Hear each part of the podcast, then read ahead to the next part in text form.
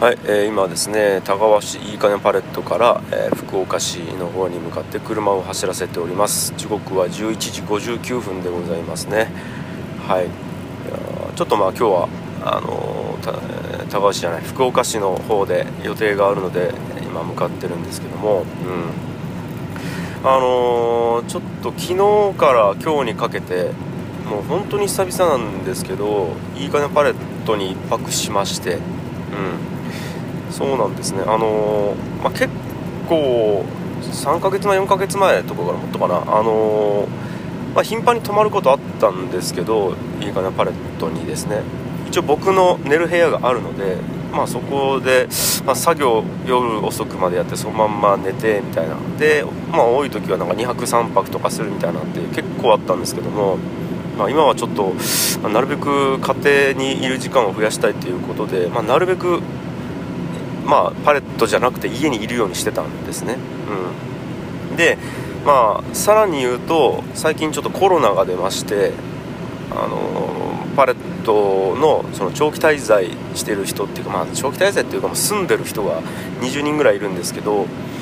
その長期滞在者の中でコロナ感染者が出まして、うん、で幸いまあ1人だったんですよ。でその1人も全然その重篤化しないみたいな感じで。で、まあ、一応その方だけはホテルに一応隔離されてでそれ以外の方々っていうのはまあ感染はしなかったんですけども、まあ、念のため濃厚接触者っていうことで、まあ、普通の仕事は自粛してくださいっていうのは保健所から命令が出まして。なので20人中その1人以外はみんな普通に仕事できないだからまあ基本的に家で待機っていうことになるんですけどもいいかねパレットに住んでるのでいいかねパレット内で待機っていうことになりますよね、うん、でなおかつ、えーパレット自体がもう休んでたんですね。あのうんとですねここちゃんと説明すると長期滞在者の中にいいかねパレットスタッフが123人いるんですよ。でそれらも働けないですよ。普通にスタッフとして働けないっていうことは施設が回らないですね。スタッフが3人いない状態なので。ということで実質、えーまあ、営業できないっていうことでもうお休みしようっていうことになりましてで休館してたんですけど、うん、でその間まあ長期滞在者の方々何をやってたかっていうと、まあ、僕実はその僕も一応寝泊まりしてるので長期滞在者のプライベート LINE グループみたいなものに入ってるんですけどまあ超楽しそうなんですよ。例えばテントサウナやったりとかあとみんなで映画見たりとかみんなでこう文化祭みたいな感じで 楽器弾ける人は楽器弾いて歌ってみたいなことやったりとかあと大食い大会やったりとかあと麻雀牌買ってきてみんな麻雀やったりとかあとこれ僕も参加したんですけどもその人狼ゲームをリモートでやったりとかとにかくめちゃくちゃ遊んでて、うん、もう仕事できないからですね、まあ、遊び倒してるんですよ。皆さんが、うん、で、まあ、それいいな。楽しそうやな。まあなんかパレットもなんか結構いい感じになってきたなと思いながら、まあ、見てて。で昨日今日とかけて、えーパレットに僕は、まあ、ちょっと仕事でもう夜遅くまでいるんで1泊しようということで滞在したんですけどもまずこう夕方作業してたら、まあ、ある一人の方が事務室の中でなんかちょっとなんかいてで「あなんか樋口さん飯食います?」みたいな「ええ食います食います」みたいな「えいいんですか?」みたいな「いや僕作りますよ」とか言ってくれて「えそうなんですか?」いや実は僕今毎日長期滞在者の数名向けに飯作っててみたいな「よかったら樋口さん分も作るんで一緒に食べませんか?」って言われて「いいいい食べます食べます」みたいな「じゃあ何時集合しますね」みたいな感じで僕作業終わってからそこ集合したんですよ。たら、えー、と長期滞在者だけが使えるプライベートキッチンみたいなところがあるんですけどもうそこにもう何人か飯食ってたりとかそのちょっと畳のスペースでゴロンとしてる人がいたりとか。でその僕と一緒にその、まあ、八木原さんっていうんですけど八木原さんが作る八木原食堂ってのが呼ばれてるらしいんですけど料理を食うために待ってる人が何人かいたりして。で話聞いたら八木原さんともう一人そのね、あの女性がいるんですけど女性もなんか毎日飯作ってるみたいな。で食べたい人は食べていいよみたいな感じで食べさせてるみたいな。いやなんかすげえことになってるなっていう。あのだからなんかその中でこう料理を作るのが得意な人がいてそれが毎日作ってでお金だけをそこに支払うみたいななんかシステムが出来上がっててでパレットって近くに飲食店がないのでやっぱりこうどうしても弁当買ってくるか外食するしかないんですけどそれもやっぱちょっと遠くに歩いていかないといけないみたいな。でも毎日そこで飯が食えると基本的には出なくても生活できるんですね。でしかも、ね、自粛期間中なんであんまり出歩けないっていうことでまあそういうことを始めたと、うん、わいいなと思いながら。まあでもちょっとあのー、飯があとちょっと数分かかるんでみたいなこと言われた時にあのまた違う長期滞在者の人がふらっとそこに来て将棋盤を持ってきてるんですね。であの樋口さんありますよって言われて将棋指しましょうって言われてもう僕将棋生きがいなんでうわーこれ人間とリアルで番手指すの久々やということで、まあ、僕基本的にいつもスマホゲームやってるんでスマホゲームっていうかそのスマホのオンライン対戦しかやってないので本当に将棋盤で人と指すのっていうのが普段やってないので超もうワクワクしてああじゃあもう指そう指そうっつって。で将棋指してたらもう思いのほか拮抗して実力が。でとかなってたらなんかゾロゾロってこう観客みたいなのが来て あやってるじゃないですかみたいな。でルールは分かるけどあの僕あんまり強くないんですよねみたいな人がこうゾロゾロってこう見学に来たりしてで僕とそのもう一人のね長期滞在者の彼の戦いをみんな見てるみたいな。だからそうこうしてたら飯できたよって言われて「はい」って言ったらもう生姜焼き定食ですよ。もうちゃんとお盆に入って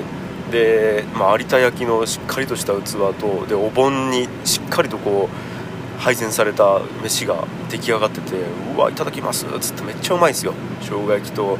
あの野菜とあとはなんかちょっとしたなんかアボガドとサーモンとなんとかのなんかこ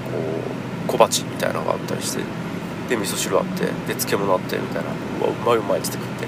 ただ将棋の続きしようっつって将棋の続きしてて。うん。したらあの、まあ、別の長で結局終わったんですよね。その将棋指し終わってみたいな。ただなんかこうあ飯食う前か。食う前にちょっと時間前後しますけど僕が飯食おうと思ってこうちょっとしたなんかこう共有スペースでだらっとコーヒー飲んでたら「あ樋口さんやっとリアルで会えましたね」みたいなことを話しかけられてでその長期滞在者なんですよ。でそのまた違う人なんですけどその彼はあの古典ラジオを聞いてなんかこう人生に衝撃を受けて仕事を辞めてきましたみたいな人で。でちょっと樋口さんに会いたかったんですけどなかなか会えずにだから結局今までちょっとあのなんか時間経っちゃいましたねみたいな。で3週間ぐらいもすでに住んでる、まあの男性の方なんですけども、うん。まあ、その方はもうホテルラジオ聞いて、えーと、仕事辞めてパレットに何も考えずにとりあえず来てるんですね。で住み出してるっていう方がいて。でちょっと話そう話そうって言って話してで将来今からどういうプランで何をしていきたいですか？みたいな話を聞いてたらそれになんかこうゾロゾロってまた人が参加してきて「おやってるじゃない」みたいな。で弟子のマサとかも参加してきてみたいな、うん、なんかそれで結局ね45人ぐらいで話してたんですかね。あのなんか仕事明かりでビールプシュって開けながらそこに参加してくる人もいたりしてみたいな感じでなんかねちょっとこう文化できてるなっていう感覚なんですよ。でさらに言うとそのさっき